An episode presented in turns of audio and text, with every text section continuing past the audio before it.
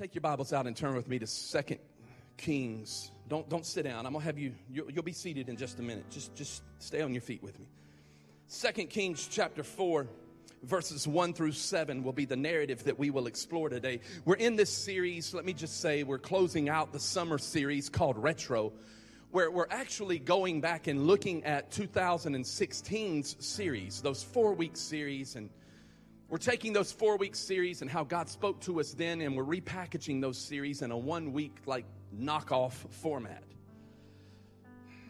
But today, as we close out this series, I want to do something different. I don't want to look at a series, I want to look at a passage of scripture that we spent some time in last year.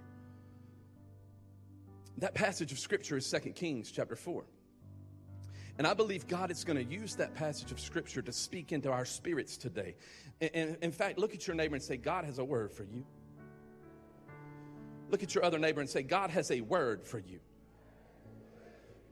Here's what the word says. Let me lead you to it. Second Kings chapter 4, beginning in verse 1, it says, The wife of a man from the company of the prophets cried out to Elisha, Your servant, my husband, is dead, and you know that he revered the Lord, but now his creditor is coming to take my boys as his slaves verse 2, Elisha replied to her, How can I help you? Tell me, what do you have in your house? Your servant has nothing there at all, she said. Nothing. I have nothing there at all except a small jar of oil. I need you to circle verse 2. Your servant has nothing. The Bible says she cries out to the man of God, Elisha, I, I have nothing. What's in your house? He says, Nothing. She said, Nothing. There's nothing. There's nothing left in my house. It's amazing to me how the dynamics of difficulty cause us to lose focus of the assets that we do have. Hello. It's amazing to me how the dynamics of difficulty will cause us to announce or pronounce judgment over our lives, the judgment of nothingness. I have nothing. I can't. I don't have enough. What I do have is not enough to take care of the problem that is staring me in the face. But what we often forget is that God is a God of multiplication. And God, if you'll take your not enough and place it in His hands, your not enough becomes more than enough. Let me tell you something the anointing that God has placed upon your life is not an anointing that will be used later to bring some future event into existence. The anointing that God has placed on your life is not for some future happening. The anointing that God has placed upon your life is for the now. Let me say it this way the anointing that we have received from God is, is placed upon what you have now, not what you're waiting for. Grab hold of that. The anointing that God, Jeremiah, has poured out on your life is for what you have now, not what you're waiting for. You see, people, I often hear them say, you know, when I have more money, that's when I'll give. No, the anointing is on what you have now. And if you'll use what you have now in the way that God has anointed it to be used, it will ultimately bring more in the future. Hello? Well, I'll begin to love when I feel more love. No, no, no. The anointing that God has placed upon you is the love that He's placed in your heart right now. And if you'll use that love the way He wants you to use that love, you'll ultimately walk into the restoration that He has for you in the future. Good heavens. The anointing is on what you have now, not on something that you're waiting for. Hmm. The problem, though, is this in our culture, we tend to use the words I can't and I won't synonymously. Can't and won't seem to be synonymous. We say I can't, but what we really mean is I won't. You see, God can work in your I can'ts, but He will not work in your I won'ts. Your I can'ts are no problem for God, but your I won'ts are definitely a problem for you. In fact, the Bible says that God is willing to do what you cannot do. The Bible says that He shall supply all of my needs according to His riches and glory. But for you to experience the abundant supply of God, there's one thing that must take place in your life, and that is your willingness to be empty for God so that God can pour into you and you can continue to pour out of you what God has poured into you. God wants to pour blessing into your life, but He also wants you to pour that blessing out of your life. God wants to pour restoration into your life, but He also wants you to pour that restoration out of your life. God is running running after those who will chase after him and realize that he has something for them, even when they don't think they have anything at all. What you need to grab hold of today is some of you have proclaimed over your life nothingness, but God is going to use that nothingness and turn it into something. Some of you are looking for the full life, but like the old preacher says, you need to be living the filled life because God is looking for those who will take what He's deposited in them and further the kingdom. God is looking for those who realize that even though you're in a place of emptiness, even though you have pronounced the judgment of nothingness over your life, that is the best place to be because that is the place that God can do things that you cannot take credit for. Is somebody going to help me preach up in this place? You see, you look at nothingness in your life and you view it as if it's a curse. I know it's not comfortable to be in the place of nothingness, but you have to think about Moses. Moses was in the desert complaining about the nothingness in his life, but God showed up in the form of a burning bush. Think about David. David was lonely in the despair of loneliness, in the emptiness of loneliness, but God showed up. Joseph was sold into slavery, and in the midst of being sold by his brothers into slavery, the Bible says when he was in the pit and when he was in prison, that the Lord was with him. I think about Paul, who wrote from a prison cell, a Roman prison cell. He wrote this He said, My life has been poured out like a drink offering in service for the Lord. What I am trying to say is that you can experience the goodness of God, but in order for you to experience the infinite goodness of God, you've got to be willing to be empty and to pour yourself out for for the goodness of God. Lord, have mercy. Here's the point that I'm trying to make. Here it is. Here it is. The measure to which we are filled is directly proportionate to the level of our emptiness. You see, God can't pour into a vessel that is full of self. God can't pour into a vessel that has already been prepackaged with our own desires. God can't pour into a vessel and bless that vessel when we've packaged that vessel in such a way that we're asking God to bless it because it has in it what we want it to have in it. Again, like the old preacher would say, we need to stop looking for the full life and start living the filled life. In fact, I want you to look at your neighbor and announce to them the title Running on Empty. I'm running on empty. Look at your neighbor and say, Running on Empty. Has anyone in here ever been running on empty? Like you cruised into church today sputtering because your tank was empty. I knew I should have got gas last night. I'm not necessarily talking about that, but you're empty somewhere. It just seems like the emptiness of life, the nothingness of life has overwhelmed you. You see, that's where this narrative goes today. And what I want to do is I want to show you that the place that you call nothing, the place that you have labeled nothing, it's the best place for you to be in because number one, it is the place that God can do his greatest work. But the second thing that I want you to see about that place called nothing is it is also the place that God is requiring you to do your greatest work. Mm. Just be seated. You see, that's where the narrative comes into play. Second Kings, Elisha is this incredible prophet. Elisha is this man of God who has been performing these miracles all over the countryside. But there's something distinctly different about this miracle. There is something that is so symbolic about this miracle. This miracle is, is small in stature, it takes only seven verses to articulate. However, it is a miracle that still resonates with our spirits thousands of years later. You see, because up until this point in, in Elisha's ministry, every miracle that Elisha has performed has been the direct result of his willingness to be obedient. However, in this miracle, Elisha shows us that it's the recipient's willingness to participate in the process that ultimately brings about the miracle. She comes to Elisha and she says, I have nothing. I can't. It seems like everything in my life is messed up. I, I, I, I have nothing. I have nothing left to give. I have nothing left to offer. You see, she's painting an image of the difficulties in her life because you see, she's a single mom trying to raise two sons.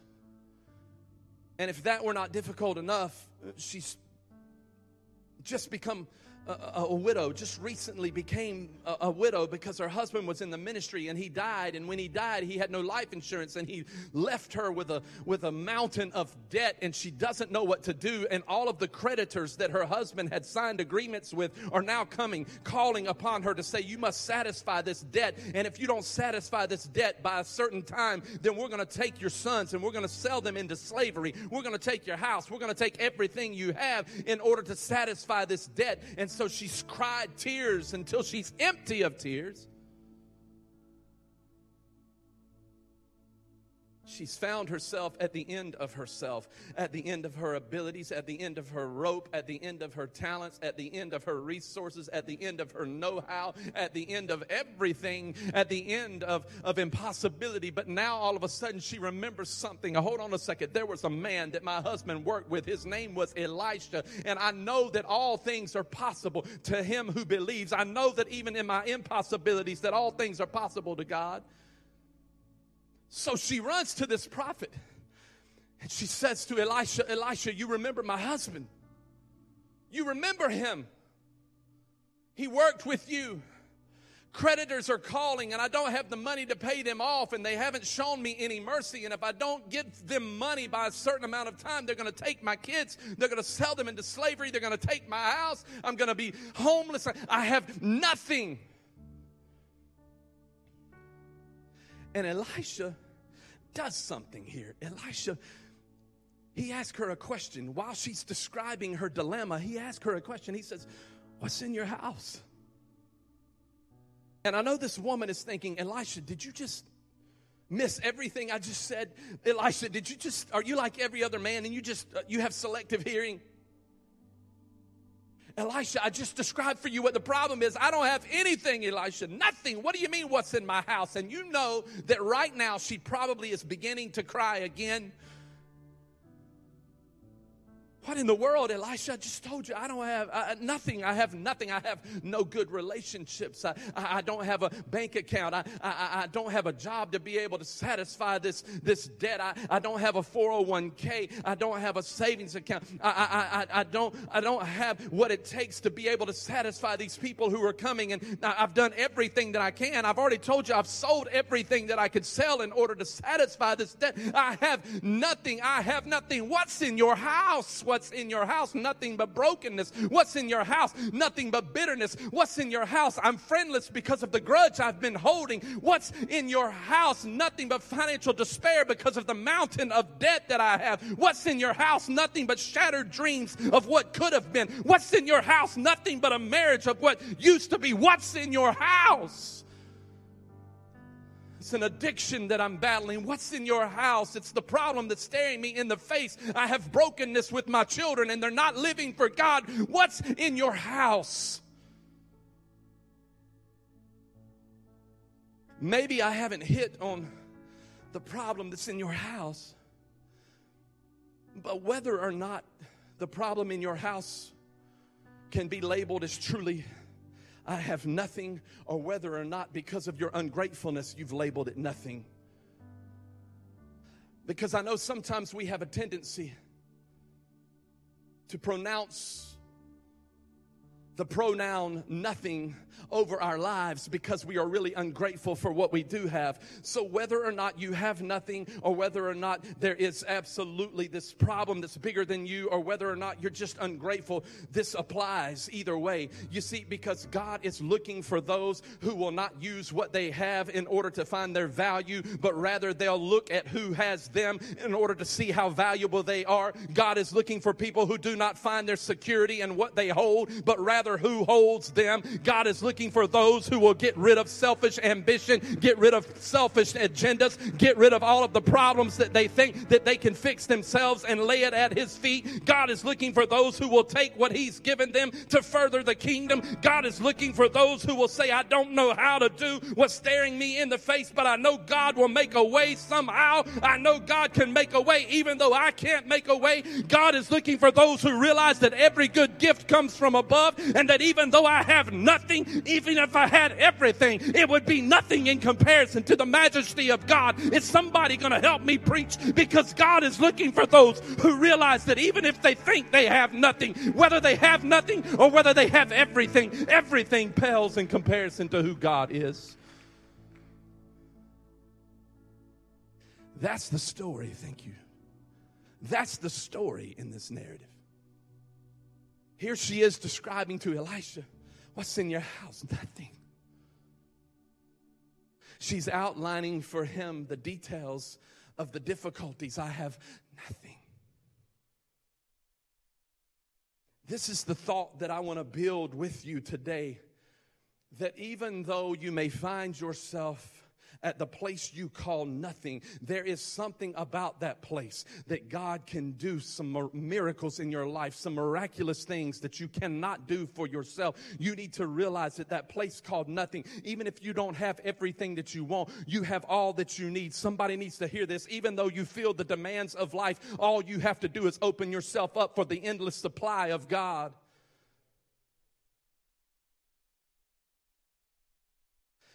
But on the flip side of that coin, God so desires for you to be engaged in the process of the miraculous. And Elisha is showing us that. He said, What's in your house? The woman's crying in front of him. She's done everything that she can do to get rid of the problem, but the problem has done nothing but become bigger and bigger. What's in your house? Nothing. You see, I think sometimes we need to do an inventory of what's in our house. I, I, don't mean that we need to, Wendy, walk around our house and begin to identify everything that we have in our house. Like, mm, okay, I got four TVs. I got three bedrooms, three beds. I got two cars in the carport. I got a nice kitchen. I got an okay bathroom. I don't mean that. I mean, we need to do a personal inventory of the spiritual side of our house. Because this is so beautiful. When Elisha said, What's in your house? She goes and she starts thinking about what's in my house. Well, I, I don't have anything less because I sold all the furniture and, and, I sold all of this and I sold all of that. And then my husband's stuff that he had left over, I sold every bit of it. I don't have anything. Oh, oh, oh wait a minute. I, I do. I do have a little oil. Elisha was drawing her attention away from nothingness and placing it on something. Hold on a second because you're missing this. What do you have in your house? I don't have anything, nothing. Oh, oh, oh, wait a minute. I do have a little oil. What you need to realize about a little oil is in the Old Testament, oil was the symbolism of the anointing of God, of the presence of God, of the favor of God. The oil was the representation of the Holy Spirit. What do you have in your house? Nothing. Oh, oh, but, but, but I, I do have a little oil in my house. Most theologians, let me just take a moment here and cultivate this thought with you. And let me place on my teaching hat for a moment and take some time with this, this, this thought because most theologians believe that the little oil she had in her house was probably a vial of oil that was left over from her husband's prayer ministry. So when she said, Oh, oh, oh I do have a little oil, her mind was going to the fact of something material that she could put her hands on. That's all that I have is a little oil. But there was something greater that Elisha was trying to show to her, prove to her, open her spirit in order for her to receive. I, have got a, a little oil. You see, what you need to understand is the oil represented the presence of God, it represented the anointing of God, it represented the favor of God. What's in your house? Oh, I got a little oil. You see, when you strip away everything in your house, when you strip away everything that you have, and when you surmise that you have nothing, you still have the presence of God. Oh, Lord, have mercy. So when you find yourself at the bottom, when you think you have nothing, there's nothing in your bank account, there's nothing in your career, there's nothing in your relationships, there's nothing in your emotional tank, there's nothing. You need to realize that there is no place that you will ever find yourself in life that the presence of God is not there with you.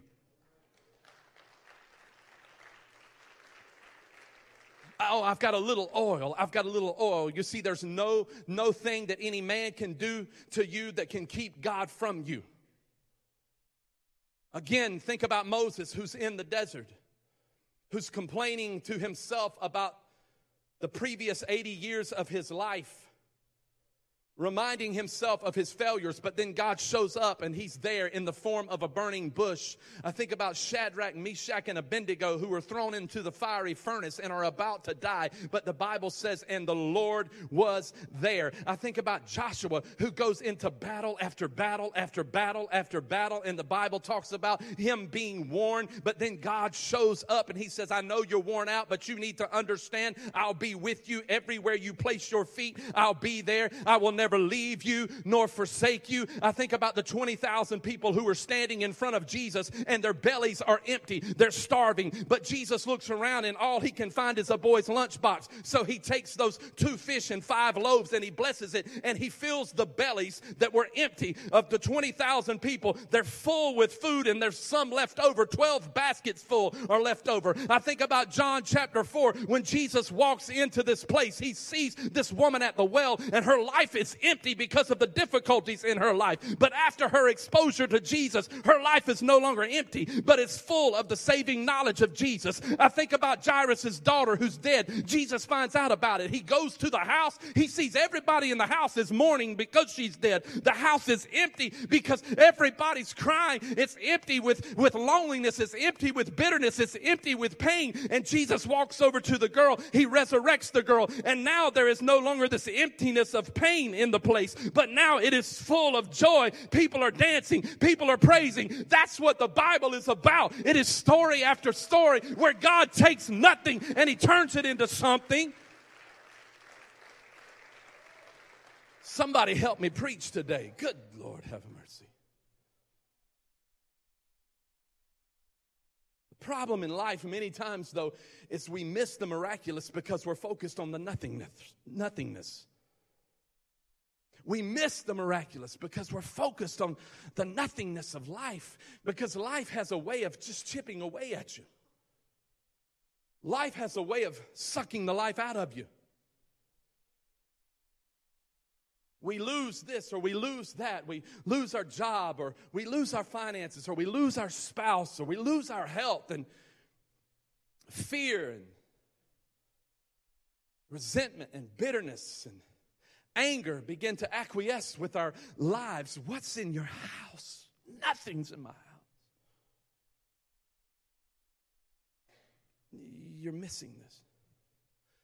Because what Elisha was trying to show her was that while you've been trying to fix this problem on your own, while you've been trying to do everything, while you've been trying to do this and trying to do that, and you've been evaluating what you do have and what you don't have, and now you have surmised that you have nothing, while everything has been stripped away from you, the thing that is most important is still there the oil, the presence of God and I'm about to do something in your life. God is about to do something in your life through His presence, through His anointing. If you'll take what you have now, He'll bring about something that you've been hoping for because she's on a crash course with a loving God who can do exceedingly abundantly above all that you think, ask, or imagine. Why? Because we serve a God who was, who is, and who is to come. God fills, God fills those empty places. God fills them. God fills them. Look at your neighbor and say, God fills. But here's where it gets kind of difficult. Do you know why? Do you know what keeps God from filling us? It's our unwillingness to be emptied out for Him. What keeps God from filling us is our unwillingness to be poured out for Him. And so, therefore, we're unwilling to be poured out for God. We're unwilling to be emptied out for God. Therefore, we miss what God is wanting to do in our lives because we've taken the jar, if you will. We're going to read in a few minutes that Elisha looks at her and, and, and, says to her, I want you to go to your neighbors and I want you to gather up as many jars as you can. All of those jars need to be empty. I want you to take them back to your house and I want you to begin to pour oil into those empty jars. The problem is for many of us, we cannot receive what God wants to pour into our jar because we've already packed it full of stuff that we want Him to bless. Ooh, Lord, isn't it quiet up in God's house? We want God to bless us, but the jar that we're giving Him to pour into is already full of stuff that we want to be in there. And so we're so busy We're busy doing what we want to do rather than doing what He's called us to do. Busy. Look at your neighbor and say, Busy. This is free. You need to just get ready. This is a good nugget. This is free. It's not even in your notes. But busyness is the antithesis of emptiness. Think about it. In life, we become so busy packing that jar, if you will, full of the stuff that we want to do. But where's God at? When's God? We're so busy. We're just so busy doing what we want to do that we miss what God has called us to do. Think about it. If you walk up to someone and you say, How you been? What do they usually say? I've been busy, man. I mean, I've been busy. I mean, it's just been busy at work. It's I'm busy. I mean, good, but I'm busy. Busy. I've been busy, man. You just don't know how busy I've been. I've been, I had to do this and I had to do that. I'm busy. On one hand, we're complaining. We're complaining about the stuff that we've jammed into our jar. But on the other hand, we're bragging. I'm so important and I'm busy. My calendar is full because I'm important. I'm busy. I'm just busy. I'm, I'm busy. And there's no margin in life for God to even do anything in and through us. I, I, I, don't want to start calling out the stuff that we're busy with. You know what those things are. I mean, you're busy watching TV.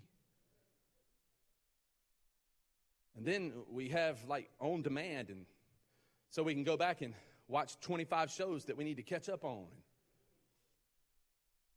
We're just so busy. I mean, busy. We're busy watching TV. We're, we're busy on the phone, you know, like Facebook and stuff, all that social media stuff. Hello. Just busy. For some of us, our, the greatest relationship that we have is our phone. Hello. Oh, no, he didn't. We're busy. And then we wonder where God's at in all of it. And we, we, we proclaim we have nothing. There, there, there's just nothing. Listen, I wrote something down this morning I, I want to share with you. Can, can, I share it with you? Can, can I share it with you? Here's, here's the point that I'm trying to make. If the oil in the woman's house represents the anointing of God, grab this.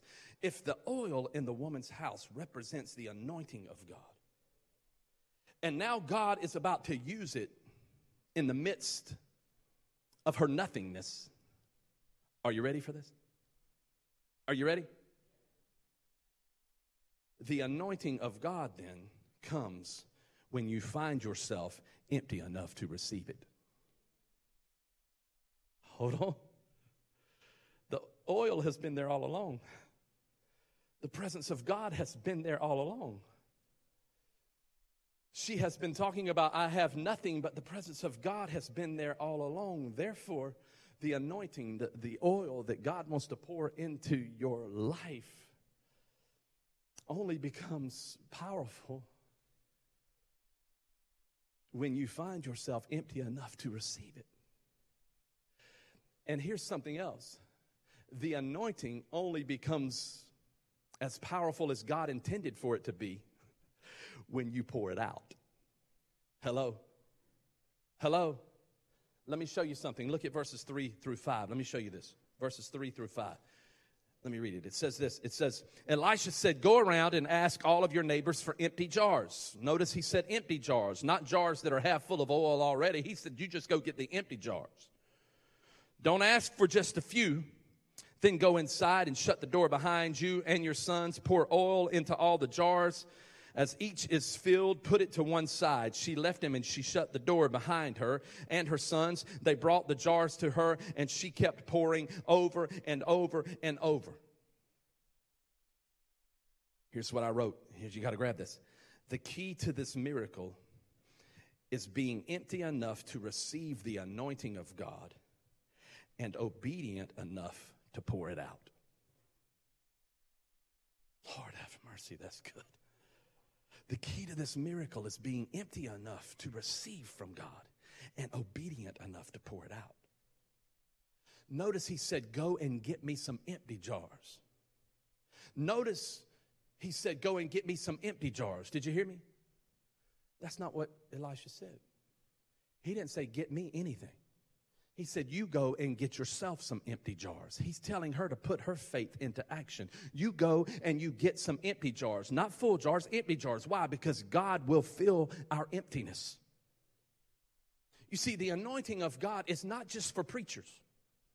It's for everyone who calls upon the name of Jesus. The anointing of God is for teachers. The anointing of God is, is for students. The anointing of God is for employees. The anointing of God is for employers. The anointing of God is for lawyers. The anointing of God is for car salesmen. The anointing of God is for, is for, is for artists. The anointing of God is for entertainers. The anointing of God is for any and everyone who calls upon the name of Jesus. And the anointing of God will will enable you to take the nothingness of life and turn it into something because God will fill those empty places.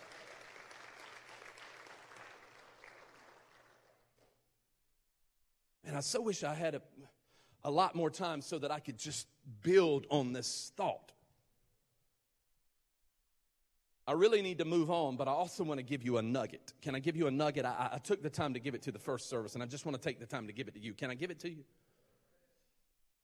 I want to talk about this anointing for a moment because in the Old Testament, the anointing, the presence of God, the power of God, the favor of God, the Holy Spirit was referenced by mentioning the oil. It was symbolic of, of those things. In the New Testament, though, just before Jesus ascended to, to heaven, 500 followers of Christ gather around Jesus. And Jesus said, I want you to go to Jerusalem and I want you to wait upon the Holy Spirit who will come and will fill you. And the Holy Spirit will fill you in such a way that he will empower you to have my presence with you everywhere you go.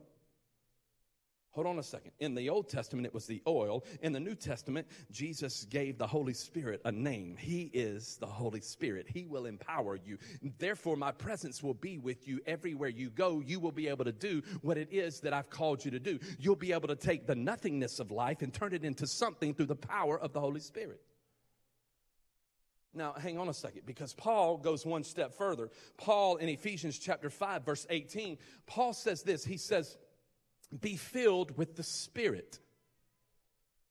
Hold on a second. So I have this imagery of this woman who's gone to every last one of her neighbors and she's been pouring oil into all of those empty jars. She's taken that little vial of oil, took the lid off of it. She began to pour it out. It filled that jar up. She went to the next jar. It filled that jar up. She went to the next jar. It filled that jar up. Over and over, she's filling jars up. Over and over, over and over, she's filling these jars up. And then I begin to think about the symbolism. I thought about Paul's words go and be filled, be filled with the Spirit.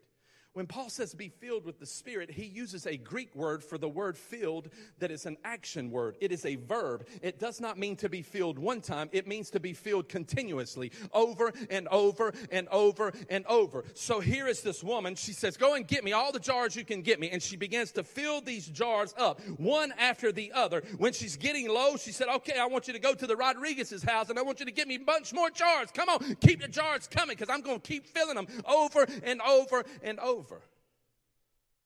Hold on a second. Again, life has a way of chipping away at you. That's why you don't just try to get filled one time. You get filled over and over and over. There's some symbolism here. The woman is filling the jar. Listen, we can't fill ourselves, but God can fill us. We are the jar. God wants to pour into our lives. But the only way that you can receive what God has for you is to be empty enough to receive it. Mm. We have to place ourselves in the right position in order to receive what God wants to pour into our lives. And the only way to do that is to make sure that the jar is empty enough to receive what heaven is trying to pour out. Think about this. God pours into your life grace, you pour it out. God pours love, you pour it out. God pours mercy, you pour it out. God pours forgiveness, you pour it out. God pours finance, and you pour it out. God pours all of these different things in your life, love, and you pour it out. He pours all of these things into your life so that you pour those things out of your life. What you need to understand is that if you don't receive from God what you need in your jar, when all hell breaks out in your life, what is coming against you will overcome you because you don't have in your your jar what you need to take care of what is standing before you. Good Lord, have mercy. Somebody help me preach. Here's the point that I'm trying to make. Grab this. Elisha is basically saying to the woman who said, He said, What's in your house? Nothing. Oh, but I do have a little oil. He said, I want you to go and I want you to get as many jars as you can get, and I want you to start pouring that oil. What he is saying to her is that you have a responsibility in the process of the miraculous. What he is ultimately saying is this God is an ever present presence. And the amount of the presence of God that you experience has everything to do with the amount of room that you make available for Him to occupy. In fact, I wrote it this way. Let, let, me, let me read it this way. It says, God is always an ever present help, waiting to fill us. But the measure to which we are filled is dependent upon the space that we have made available for Him to occupy. Lord have mercy. He's an ever present help in a time of need. But the amount of God that we ultimately experience has everything to do with the amount of space that we've, that we've made available for God to occupy. You see, you can have as much of God as you desire. But there is a major difference between wishing for more of God and making room for God. This woman made room for God. Let me show you how the story concludes Look at verses 6 and 7. Because I think once this begins to resonate in your spirit, it will cause you to get on your feet. Because it says this it says, When all of the jars were full, she said to her son, Bring me another one. But he replied, There's not a jar left. Then the oil stopped flowing. Hmm. Wow. When all of the jars were what? Full. When all of the jars were what? Verse 7 She went and she told the man of God and said, this is what happened. And he said, Now go and sell all the oil and pay your debts, and you and your sons can live on what is left. Hold on a second now. God's in the multiplication business not only does she have just enough to pay her debt, but now she's got enough to live off of. What she said, I have nothing, God took what was very little in her life as far as she was concerned, and what was very little was the anointing because it don't take much anointing to do what God can do. God will do things that are way beyond your abilities. He'll do exceedingly abundantly above all that you think, ask, or imagine. You see, I don't know if you've grabbed hold of this, but she said, I have nothing. What God did was right in the midst of her nothingness, He spoke something into existence. Right in the midst of her nothingness, he said, Let there be. I don't know what the molecular composition of oil is, but what I do know is that God is a God of multiplication. What you are failing to see, though, is this the multiplication process in her life took result or took, took effect, took place in her life when she was willing to do some work in order to receive what God had for her. You see, what I'm trying to say is she would not have received all that she had received, all that she did receive, had she not gone to all of her neighbors and said, I need a jar. She played a role in the amount of blessing that she received. What I am trying to say is that some of you are getting small blessings in your life because you have small faith. Some of you are not getting breakthrough in your life because your prayer life has more to do with selfish ambition rather than what God wants to do in and through you.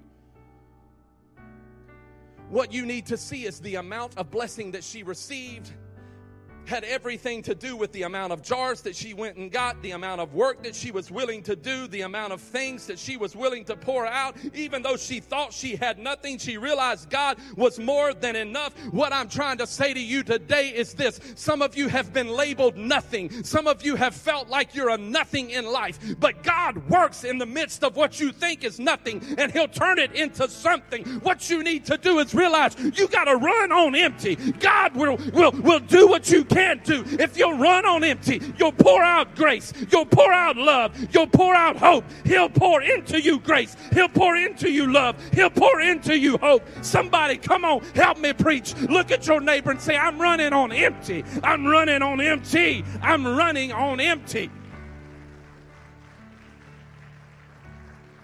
Everybody in this place, get on your feet, get on your feet, get on your feet. This is what I'm hoping that you'll see. The anointing that God has upon your life is on what you have now, not on something that you're waiting for.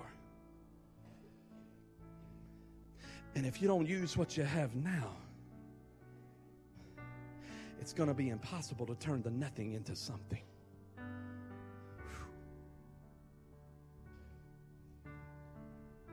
And sometimes we just have to be willing to run on empty so that God can take that empty place and do something that we can't take credit for.